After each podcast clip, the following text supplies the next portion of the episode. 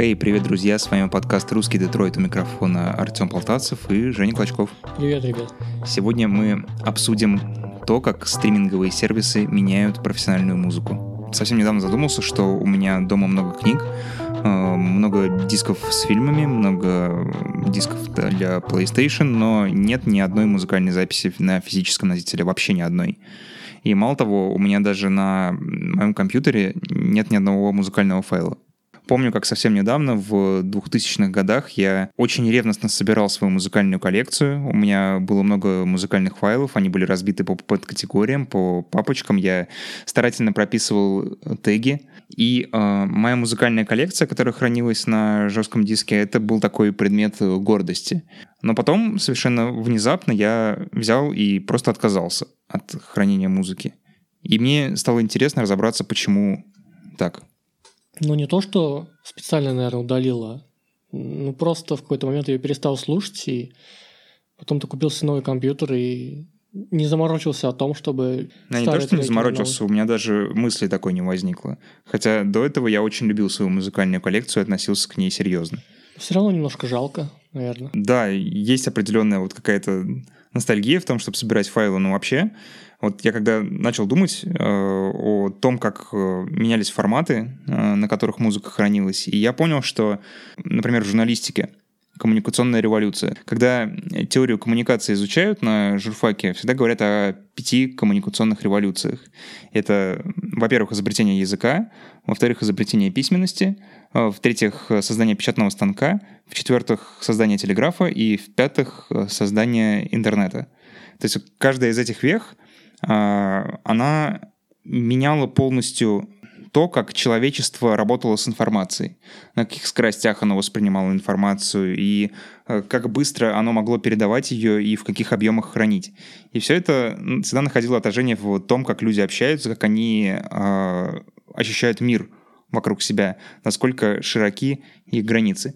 И я подумал, а почему бы и для музыки не придумать такие коммуникационные революции. Ведь музыка тоже менялась. Первые музыканты, они не могли даже записать свою музыку, то есть они могли только, ну, Э, по памяти играть какие-то мелодии, и если ты, ты там э, не успел попасть на выступление любимого барда в таверну, то ты мог и не услышать никогда его замечательную песню. До того, как музыку не научились записывать, она вообще ну, достаточно плохо распространялась и могла передаваться только из уст в уста. То есть, если один музыкант учил другого, как играть там ту или иную балладу.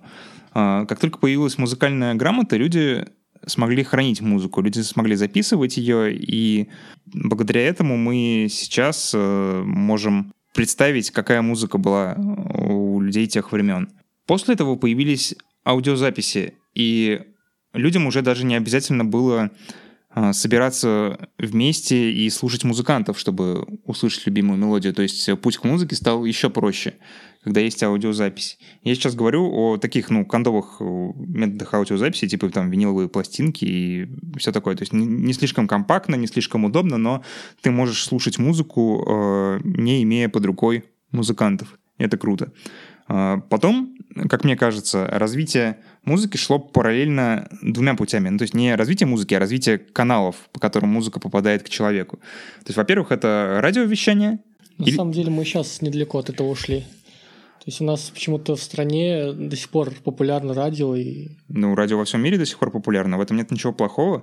А, наоборот, это хорошо, потому что это позволяет а, максимально расширить а, аудиторию музыки. То есть ты даже можешь не иметь Э, записи, не иметь там аккаунтов в стриминговом сервисе и все равно слушать новую музыку благодаря радио, и это круто.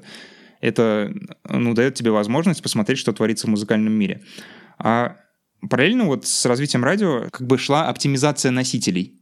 То есть носители музыки становились все дешевле, все удобнее, и поэтому она проникала во все сферы жизни. То есть, как говорят, то, что Одна из таких вот микрореволюций в распространении музыки — это когда Sony выпустили свой плеер Walkman. Это был кассетный плеер, который был очень компактный. А, до него ничего подобного не было, и а, люди не могли наслаждаться там любимой музыкой, как бы не нося с собой мафон, да, большой, тяжелый и неудобный. А тут, пожалуйста, а, ты можешь вставить любимую кассету, любимую подборку, микстейп, и наслаждаться ей. И вот эта идея потом перекочевала э, в более удобный формат. То есть потом были CD-диски, э, которые тоже было достаточно удобно использовать, они были дешевы, в них влезало много информации. А дальше с развитием интернета появились сервисы вроде Napster, например, э, где можно было скачать музыку пиратским путем. И вот это вот, вот этот момент с пиратской музыкой, он достаточно сильно повлиял на всю индустрию. Он заставил компании производящие музыку, производящие аппаратуру для записи, пересмотреть э, свои ориентиры. Потому что они поняли, что если они будут дальше выпускать кассеты, дальше выпускать винил, дальше выпускать CD, никто не будет этим пользоваться, потому что у всех сейчас э, файлы, и они бесплатные, и они в огромном количестве. Ну вот, кстати, на мой взгляд, это вообще естественный процесс на самом деле, что мы постепенно, да, переходим на какие-то более э, современные, да, носители, хранилище. Э, хотя вот э, я когда готовился к подкасту, читал ну, вообще отзывы людей типа об этом всем э, развитии, и они вот как бы без особой даже боли говорили, что да я там спокойно отказался от там коллекции своих кассет, да я спокойно отказался от коллекции своих дисков. Хотя вот я, например, на самом деле бы с удовольствием сейчас покупал бы виниловые пластинки и просто вешал бы их, не знаю, на стену, э, вставил бы их в шкаф и слушал бы. Ну, вот, а... есть, ну, людям, да, довольно бесполезно, ну, они как бы довольно безболезненно это воспринимают, и на самом деле мне это странно. То есть, ну, какая-то все равно должна быть, типа, ностальгия или жалость, или типа того. Ну, а почему? Ну, почему у тебя не возникает жалости, например, к бабушкиному серванту? Или к коллекции хрусталя прекрасного советского? Ну, это, не знаю, вопрос фетиша, кому что нравится. Ну, вот мне, например, нрав... понравилось бы коллекционировать пластинки. То есть, ну, блин, мне кажется, это как-то касательно музыки, это не идет никакого сравнения с сервантом каким-нибудь или типа того. Ну, твою точку зрения, мне кажется, разделяют многие люди. А, у меня вот, по крайней мере, в ссылках есть несколько примеров таких блогеров, которые пишут о том, что а, музыка на электронных носителях — это, ну, такое себе удовольствие и уже не приносит больше радости. То есть если раньше а, было, в принципе, все понятно, то есть у нас есть какие-то способы распространения музыки, да, способы записи музыки на носитель. А, и мы идем в сторону того, что носитель становится меньше, дешевле, удобнее. Но потом компании обратили внимание на то, что музыка это по сути как сервис. И тогда появился iPod. Вот iPod это уже была не то чтобы э, та революция, которую предложил Walkman, да?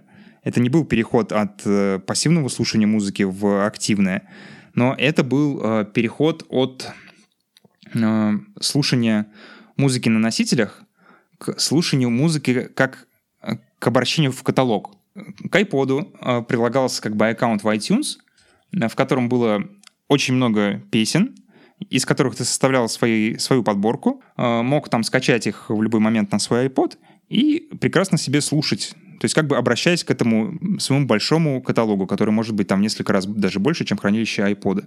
И что важного произошло в этот момент? Вот как iPod вышел, ценовая политика у Apple в iTunes была очень простая. 99 центов за песню. И продавалось там все, ну, именно песнями. И поэтому люди перестали слушать альбомы. Они перестали покупать альбомы. Они покупали треки. Э, вот это вот ключевой момент, то есть который очень сложно понять э, меломану сейчас. Э, люди раньше не слушали треки, они слушали альбомы целиком, потому что предыдущий формат, он предполагал э, слушание ну, произведения целиком. То есть, если ты покупал виниловую пластинку, то было бы очень странно, если бы ты останавливал ее в процессе и перематывал заново на свой любимый трек. Ну, то есть, ну, многие это делали, но это ну, требует физического усилия от тебя. А когда у тебя есть iPod, тебе достаточно зажать кнопку повторного воспроизведения, и твой любимый трек будет крутиться бесконечно. И это потом нашло отражение вот во всей индустрии. Стриминговые сервисы появились еще позже, чем iPod. Но вот эта вот идея про то, что трек главнее альбома, она живет и сейчас.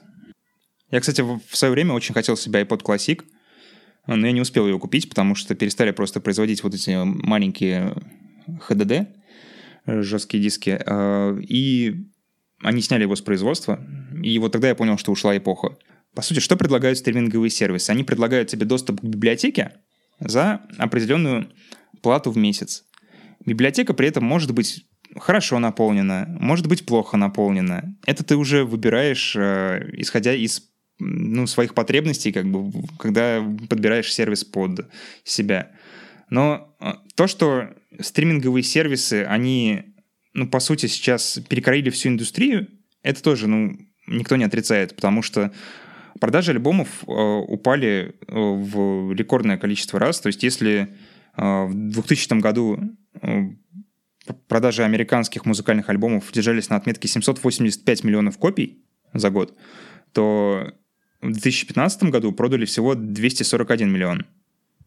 То есть за 15 лет такое суровое падение в три раза. Вообще, ты видел, как относятся вот музыканты, да, авторы песен к стриминговым сервисов? Ну как? Они относятся, естественно, плохо, потому что они больше не могут зарабатывать на записях. Потому что стриминговые сервисы, они ну, дают намного меньшую выгоду, чем продажу физических альбомов.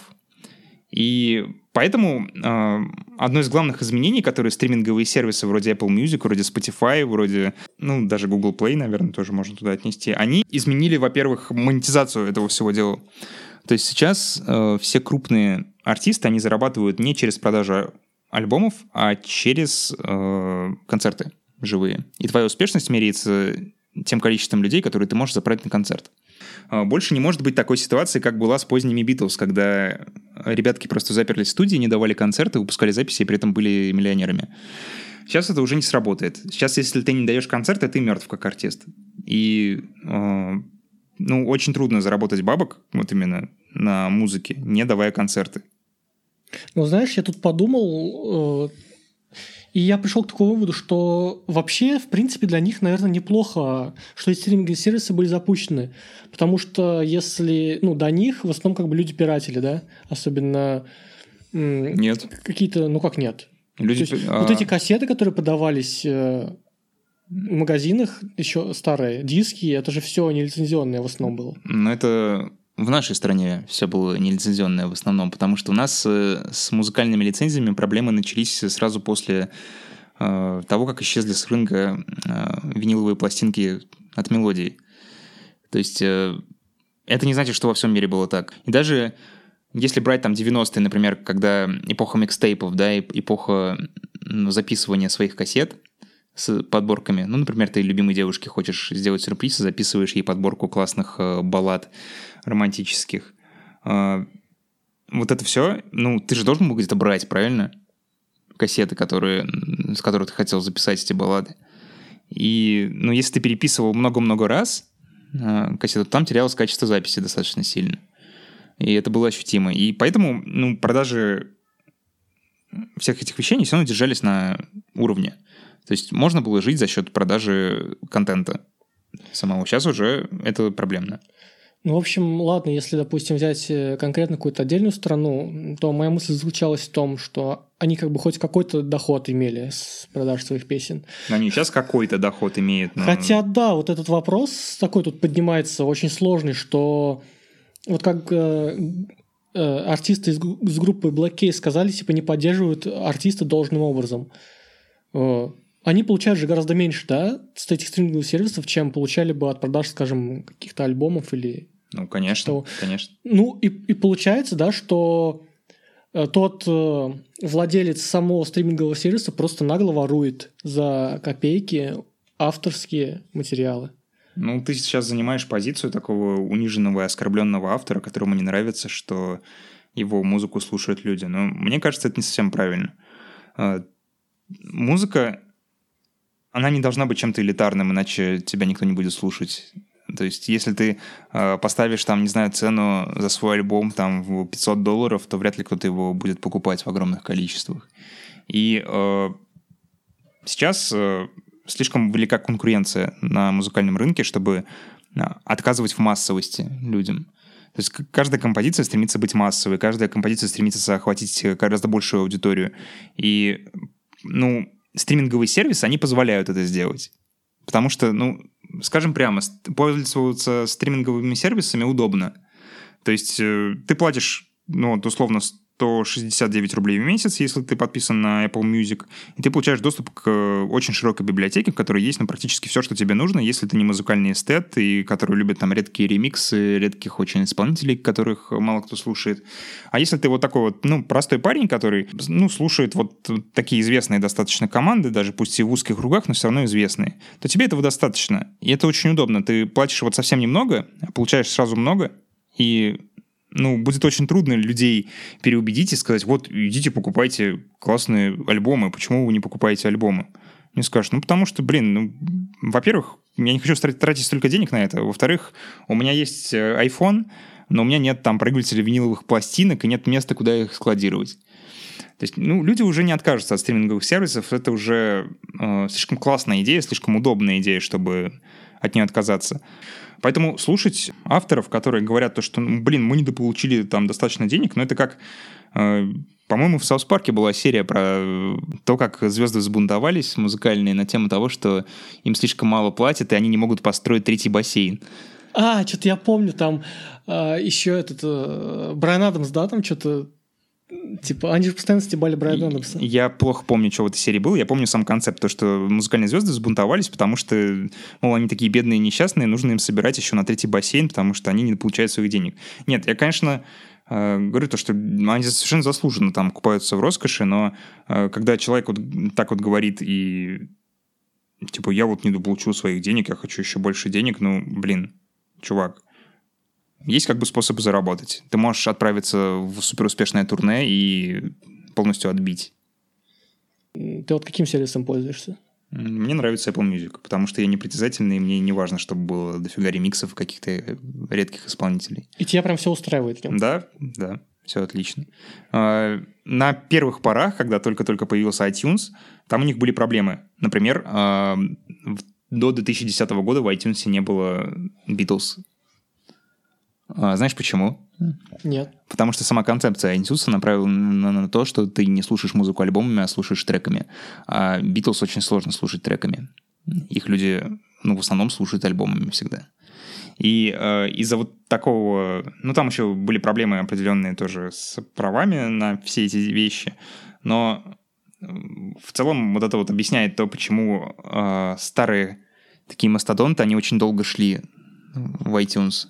Потому что даже сами альбомы, вот это вот там эпохи британского нашествия, там, золотой эпохи рока, вот когда стадионный рок, они все воспринимаются как целостные произведения. Сейчас а, альбом, который воспринимается как что-то целостное, это скорее редкость. То есть э, стриминговые сервисы вот своей ориентацией на треки, а не на альбомы, они э, изменяют и альбомы тоже. Исполнители стремятся делать разные альбомы. То есть, так, в этой песне у нас тыц, тыц, тыц, тыц, э, следующая песня драматическая баллада, а, потом какой-нибудь э, классный медляк, под который здорово кружится, потом там снова тыц-тыц, и вот так вот эта вот смена идет. То есть ты слушаешь один альбом, и у тебя не, складывается какой-то, ну, цельной картинки, э, но зато ты развлекаешься, потому что, ну, твой, твое ухо, оно не устает ты не слушаешь там одну и ту же балладу там в разных интерпретациях весь альбом, ты слушаешь что-то разное, и, по сути, альбом, ну вот если брать прям супер популярных э, там поп-исполнителей, у них альбомы это, они напоминают микстейпы, как будто это разные какие-то группы, которые, ну, просто объединены как плейлист.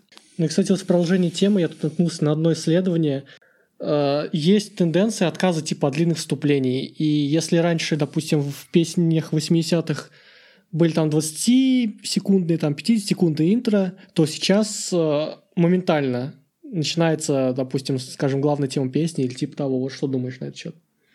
Как-то связано это вообще вот э, с тем, с что популярностью предлагает? стриминга? Да. Вообще никак не связано. То есть это связано с э, тем, как человек усваивает информацию, потому что изменилось время отклика.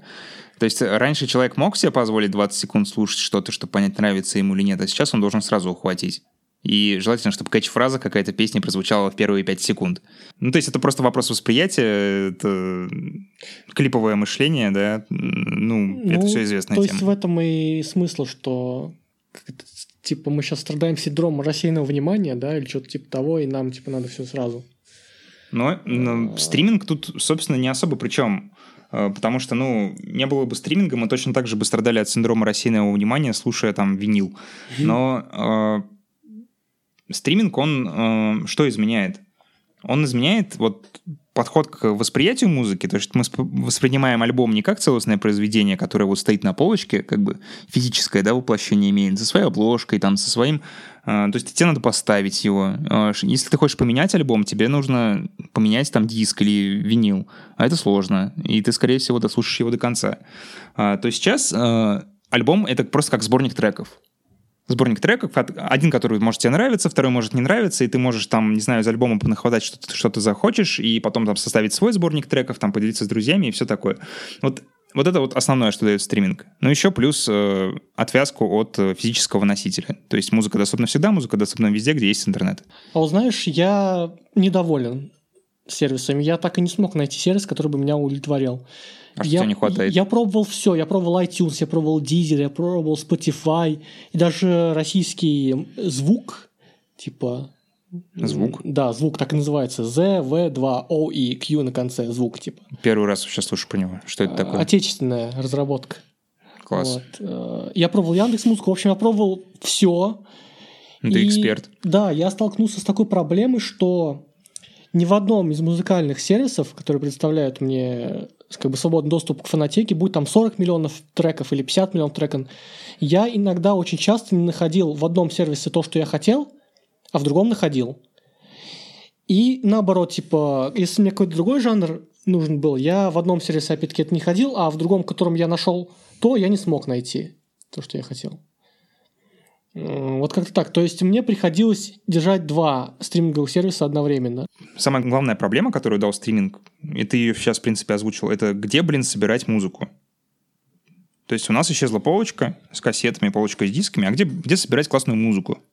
Ну, в телефоне. А, Телефон. Ты, ты только что сам сказал, что есть проблема, что э, музыка, ее много, она разная, и она на разных платформах. Где собирать музыку? Ну, в альбоме, в этом, в плеере, типа стандартном телефонном. Ну, Почему нет? такой подход, он не отличается от э, коллекционирования записей, потому что ты коллекционируешь файлы. Я говорю про стриминг. Ну, если, про, если касательно вопроса рассматривать только стримингов, то тогда да. То есть, как? Есть проблема. Есть проблемы, ну, негде собирать. Раньше были сервисы вроде Last.fm, сейчас он, он тоже действует, но ну, что-то у него популярность какая-то, ну, такая себе. Я им пользовался, когда я был подростком, но потом я перестал, и как-то все это надоело. Ну, очень как-то скучно там. А, кстати, до сих пор сейчас еще функционирует. Ну, конечно, функционирует, но я не думаю, что он какой-то прям супер-пупер а, большой игрок. А, но негде, негде хранить. И мне кажется, что в будущем это придет к тому, что появится единое приложение — которое, допустим, будет называться Music, музыка. И э, в этом приложении будет все. То есть будет доступ к библиотекам, допустим, всех известных сервисов, э, в которые можно будет подключаться там вместе или по отдельности, платя там разные подписки.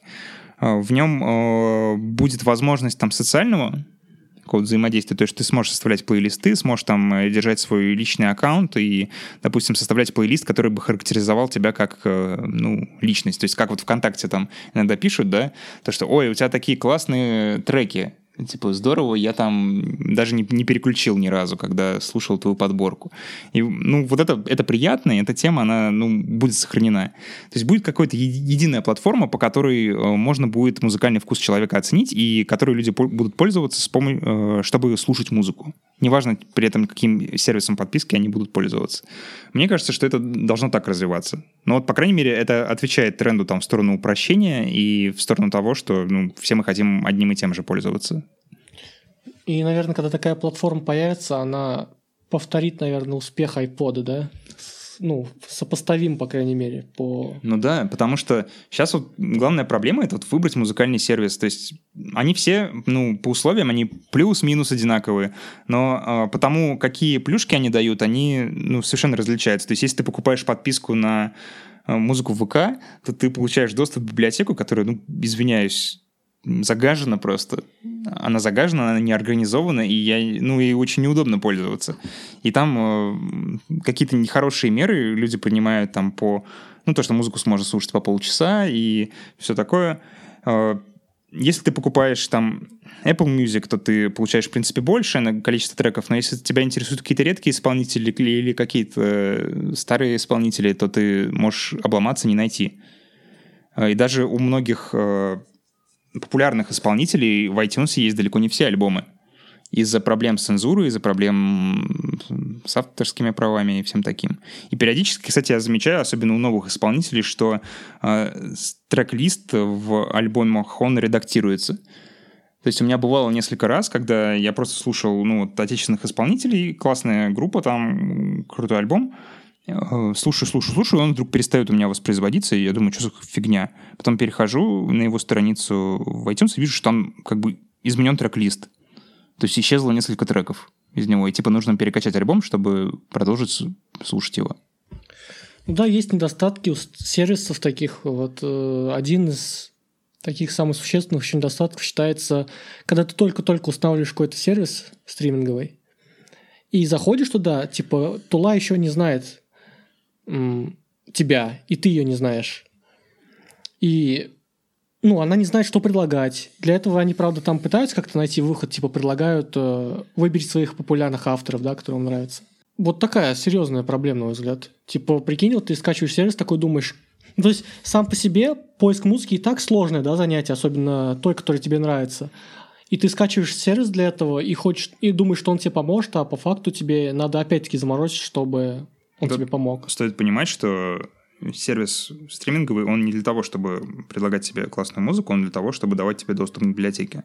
Ну, в первую очередь. А во-вторых, они, конечно же, хотят предлагать тебе классную музыку. И, в принципе, вот то, что ты описал, да, электронную систему предложений, она убила музыкальных критиков, по большому счету, потому что они стали никому не нужны. Всем гораздо проще видеть э, рекомендации в приложении, чем э, лезть на какой-то сайт, читать какие-то обзоры. И занимаются этим сейчас только педанты и люди с большим количеством свободного времени. А, но... Ну, а тут прослушал и все как бы. А тут как бы прослушал и все. Но у этого есть э, свои очень большие недостатки.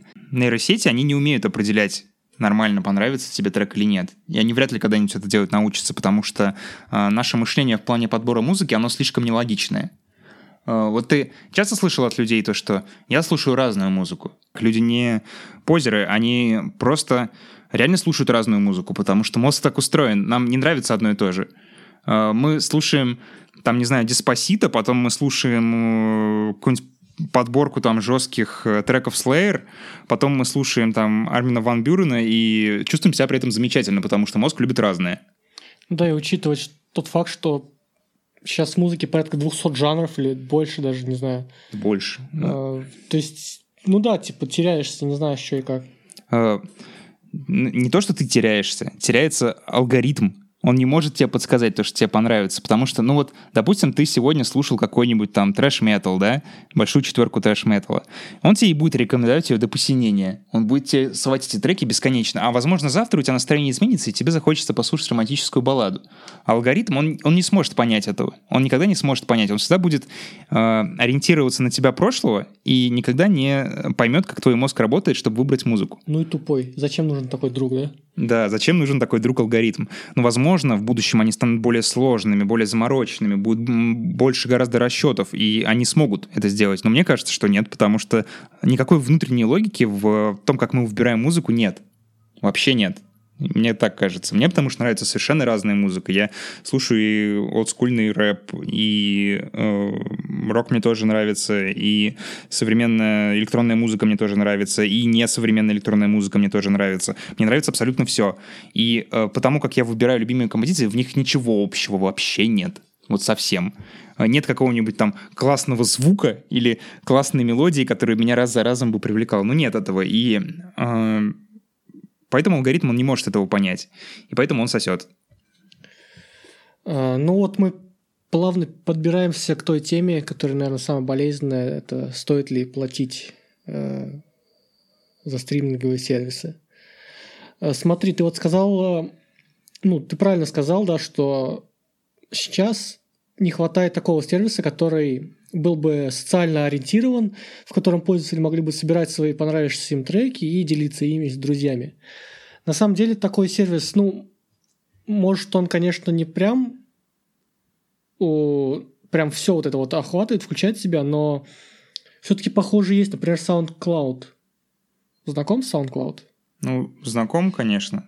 Я одно время рассматривал его как платформу для подкастинга, туда можно выкладывать подкасты, но Блин, это не то совсем. И он совсем не массовый, по крайней мере, у нас. То есть SoundCloud пользуются только богоизбранные какие-то люди, которые, не знаю, супер особенные. А для нас вот такой платформой долгое время был ВКонтакте, кстати говоря. Ну, блин, э, до сих... это ВКонтакте подписку за музыку, я думаю, до сих пор многие не простят никогда просто. Да блин, многие просто забили на обновление приложения, например, из-за этого. То есть просто не стали обновлять, потому что ВКонтакте вот до обновления он полностью выполнял вот эту вот социальную функцию. То есть ты мог составлять свой плейлист, там, которые видят другие люди, ты мог отправлять постоянно друзьяшкам какие-то новые находки. Это отлично работало до того момента, пока туда не пришла монетизация. Потому что, ну, монетизировать то, что находится на чистой социалке, там, то есть там нет структуры, там нет э, какой-то единой библиотеки, нет единого каталога. Э, и они пытаются это монетизировать, а это чистая социалка. И ну, это очень сложно. Поэтому у людей с этим трение происходит. Ну вот, кстати, по поводу социалки, как раз-таки SoundCloud в свое время, в 2000-х, это было годах, он и, и обогнал другой на тот момент популярный сервис MySpace, э, как раз-таки из-за того, что внедрял эти социальные всякие штуки. Вот. Так что, ну и сейчас до сих пор э, многие известные исполнители – музыканты, артисты пользуются и выкладывают туда именно треки. Ну, кстати, вот э, возвращаясь к теме того, должен, должны ли мы платить за сервис, на примере SoundCloud э, можно сказать, наверное, что да. Но это, об этом чуть попозже, Артем. Вот э, как считаешь, стоит ли нам платить за стриминговый сервис? Конечно, это удобно. Ну, ты платишь 169 рублей в месяц и вообще не паришься. Это классно. Кстати, есть лайфхаки по поводу iTunes, типа как... Ну да, да, да, сделать там себя студентом и все такое. Ну, да. Поступить, я думаю, все учиться в, в США. Да, класс. А, блин. То есть почему? Почему мы должны платить? Не, ну, то есть понятно, что за удобство мы должны платить. Слушай, ну но... я, конечно, знаю, что у русских людей есть такой вопрос, почему мы должны платить. Потому вот, что вот. у нас, э, у россиян, как бы платить за контент это вообще что-то сверх. Только над мозги этим занимается, только сверхразумы. Ну, блин, э, платить за контент это нормально это просто зависит от внутренней культуры, мне кажется, человека. То есть если человек сам когда-нибудь связан был с производством контента, когда-нибудь э, делал что-то подобное, то он вряд ли будет не платить за контент. Ну, не платят за контент, как мне кажется, только люди, которые никогда не производили свой контент и у которых не воровали его. Вот как только ты с этим сталкиваешься, ты сразу, сразу же начинаешь всем платить, потому что, ну, чувствуешь, что это неприятно. То есть сейчас, по сути, музыкант, он чуть ли не сам должен доплачивать аудитории, чтобы его заметили. И, ну, как мне кажется, это нормально. Просто возник другой способ монетизации. То есть ты вкладываешься в продвижение своего альбома, который, допустим, ты распространяешь бесплатно. Ну, как сделали YouTube, например, с одним из своих альбомов, когда с прошивкой iOS они распространяли его бесплатно. Он был у всех на аккаунте. А, и таким образом ты привлекаешь людей на свой концерт. То есть, по сути, э, чем это отличается от э, того, что было раньше, ты уже не можешь почивать на лаврах и записывать какие-то странные концептуальные пластинки, которые люди будут все равно покупать, потому что по старой памяти они тебя любят. Но ты можешь зато скакать по сцене и развлекать народ, чем, в принципе, и должен заниматься музыкант, по большому счету. Поэтому ничего плохого в этом нет, скорее это возвращение к истокам, потому что музыка э, изначально как концепт, это была очень социальная штука. Все собирались возле костра, э, и музыкант выступал, и он как бы был, вот, давал концерт. И вне концертов музыка, в принципе, и не существовала на первых парах. Поэтому возвращение к истокам — это нормально. Ну, типа, ребят, выходите из студии и собирайте стадионы, мы вас очень ждем. Ну, и еще, на самом деле, есть далеко, гораздо более далеко идущие последствия, вот если не поддерживать как бы рублем, э, особенно это касательно вот музыки и музыкальных сервисов. То есть я хочу это рассказать на примере того же SoundCloud. Это изначально была фри-платформа. То есть э, туда могли самые известные там артисты и простые пользователи просто завести аккаунт и спокойно пользоваться, загружать что они хотят, сколько они хотят, вообще абсолютно без ограничений. Э, это шло какое-то время, и потом у них начались проблемы. В итоге, когда количество фри-пользователей достигло более 10 миллионов, и их завалили авто... иски об авторских правах, да, те же самые артисты, у них начались большие проблемы в этом плане, и они вынуждены были сделать э, ну, монетизацию все-таки какую-никакую. Сейчас там, по-моему, не более трех часов треков можно будет было, ну, можно загружать. Вот. И даже в одно время активисты и известный рэпер Ченс, по-моему, его зовут, организовали там... Ченс рэпер, который? Да, по-моему, он. Угу. Организовал, типа, спасательную акцию, что, мол, надо спасать сервис, потому что, ну, он, наверное, все-таки единственный в своем роде. Кстати, вот такая история. По поводу Chance for Rapper, а, на его примере можно проследить, как э, стриминг повлиял на новых музыкантов. То есть вообще этот чувак, он из ниоткуда. То есть он в 2016 взял три Грэмми просто из ниоткуда. Он просто выкладывал свои треки в нет. А, да, Понял, Про- да. Просто выкладывал свои треки на стриминговые сервисы и стал гиперпопулярным за счет этого. И на 2016 год он не был связан ни с одним лейблом, получив три Грэмми. Прикинь? Который, это чувак, который рубил фишку с самого начала просто, а, походу. И вот, а, по сути, несмотря на то, что а, стриминговые сервисы, они вроде как создают проблемы с творчеством, да? Потому что они создают вот эти вот списки рекомендаций, они создают определенную очередь, и они вынуждают э, музыкантов действовать на поток. То есть сейчас э, многие пытаются обманывать, например, выпускают э, альбом несколько раз, то есть выходит сначала пререлизная версия, потом выходит э, релизная версия, потом Deluxe Edition, э, и каждый раз альбом как бы попадает в, в чарт новое в iTunes. Это вот такая фишечка. А, многие музыканты выпускают миллион ремиксов и вариаций на одной и той же песне, как было с Деспасита, например, а, которая просто, ну, бесконечное число вариаций выходило, чтобы она постоянно, постоянно была в топе э, новинок. Но с другой стороны, стриминговый сервис, он позволяет э, музыкантам уйти от лейблов. И на примере Chance for Rapper это отлично просто видно. Вот чувак, он делает такой рэп, какой он хочет какой он видит. Ему пофиг на лейбл, у него нет продюсера, и никто не говорит ему, что вот это зайдет, а вот это не зайдет. И он просто взял и сделал так, что люди его полюбили. И сделал он это с помощью стриминговых сервисов. Поэтому э, вопрос о том, э, сделали ли стриминг хорошо творчеству или плохо, это, наверное, все равно, что спорить о том, э, кто же убивает на войне, да, винтовка или человек. Ну, то есть... ты пример привел. Ну, почему? Ну, то есть, э, да, конечно, винтовка, она повлияла на способы ведения войны, людей стали убивать больше. Э, это и с стриминговыми сервисами тоже работает, потому что она повлияла на ситуацию, они повлияли на ситуацию в индустрии. Э, но все же э, это всего лишь средство. И вопрос лишь в том, как музыканты и как слушатели этим пользуются. То есть это не обязательно плохо для творчества. Ну, мне, мне нравится вот эта тенденция, что, получается, те компании, которые представляют такие возможности, это как э, просто Робин Гуд некий, который отнимает у богатых, раздает им это бедным. И типа любой начинающий какой-нибудь музыкант может спокойно организовать свою площадку, свою, ну там, что там в iTunes группы, да, я точно не знаю. Вот. И просто делать то, что он хочет, и если людям это понравится, то это можно как-то вот продвинуть. Вот это мне нравится, на самом деле, тенденция. Это, пожалуй, один из самых таких больших плюсов, э, народных плюсов, да, стримингового сервиса. Ну да, то, что э, всегда есть возможность, что какой-нибудь новичок, вроде Chance the Rapper, он выстрелит. И это круто. Мне, как э, жесткому антикорпоративщику, очень нравится эта тема. Пожалуйста, э, пусть э, в этом плане стриминговые сервисы и дальше развиваются. А где собирать музыку, мы все-таки найдем. Но я думаю, что в будущем сильно появится сервис, который будет объединять все это дело, ну, потому что он просто не может не появиться. Есть запрос на эту штуку. А, ну, то есть, да, понятно, что вот эти вот сервисы, которые есть сейчас, они не справляются вот с этим, да? Всем? Да, да. И у меня такой вот тоже большой вопрос к стриминговым сервисам, потому что, а, по сути, а, ну, тут даже скорее не больше к стримингу, сколько в целом к интернету, вот как способу э, передачи контента, а, мы э, убиваем живое общение между людьми.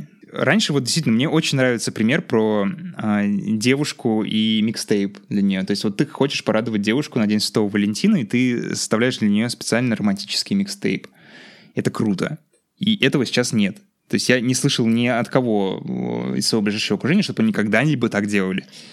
А, пожалуйста, возьмите и составьте микстейп для того, кто вам нравится. Соберите туда все самые лучшие песни о любви или не о любви, как захотите, и просто передайте ему. А, можете ВКонтакте плейлист собрать, можете собрать его в Apple Music или еще а, чем человек пользуется, но сделайте ему приятное, потому что очень большая часть удовольствия от контента, она всегда в обсуждении кроется, всегда во взаимодействии, потому что мы социальные существа. И ну, самое глупое, мне кажется, что может произойти э, с вот стримингом, э, с бесконечной вот этой персонализацией контента, это то, что мы все будем сидеть в одной, э, каждой в своей комнате, да, и потреблять контент бесконечно, как это было вот в «Черном зеркале» в серии про педали. А есть вероятность того, что этот плейлист, который заставил своей девушке, он ей просто не зайдет в силу вот этих слишком различных музыкальных вкусов? Ну, значит, это не твоя девушка. О, как. Ну ладно. Ладно, вопросов больше нет. Ну, нужно искать ту, которая зайдет. Либо ту, которую ты будешь нравиться настолько, что она даже ради тебя переслушает какое-то говно. Вот это отдельная мысль. Вот, отлично. Не призываем девушек слушать говно ни в коем случае. Да. Смотрите, в плане э, ссылок э, в этом выпуске будет достаточно много текстоты. Э, можете посмотреть там в первом комментарии в группе ВКонтакте все есть. Единственное, что хочу выделить, это лонгрид от издания Blueprint.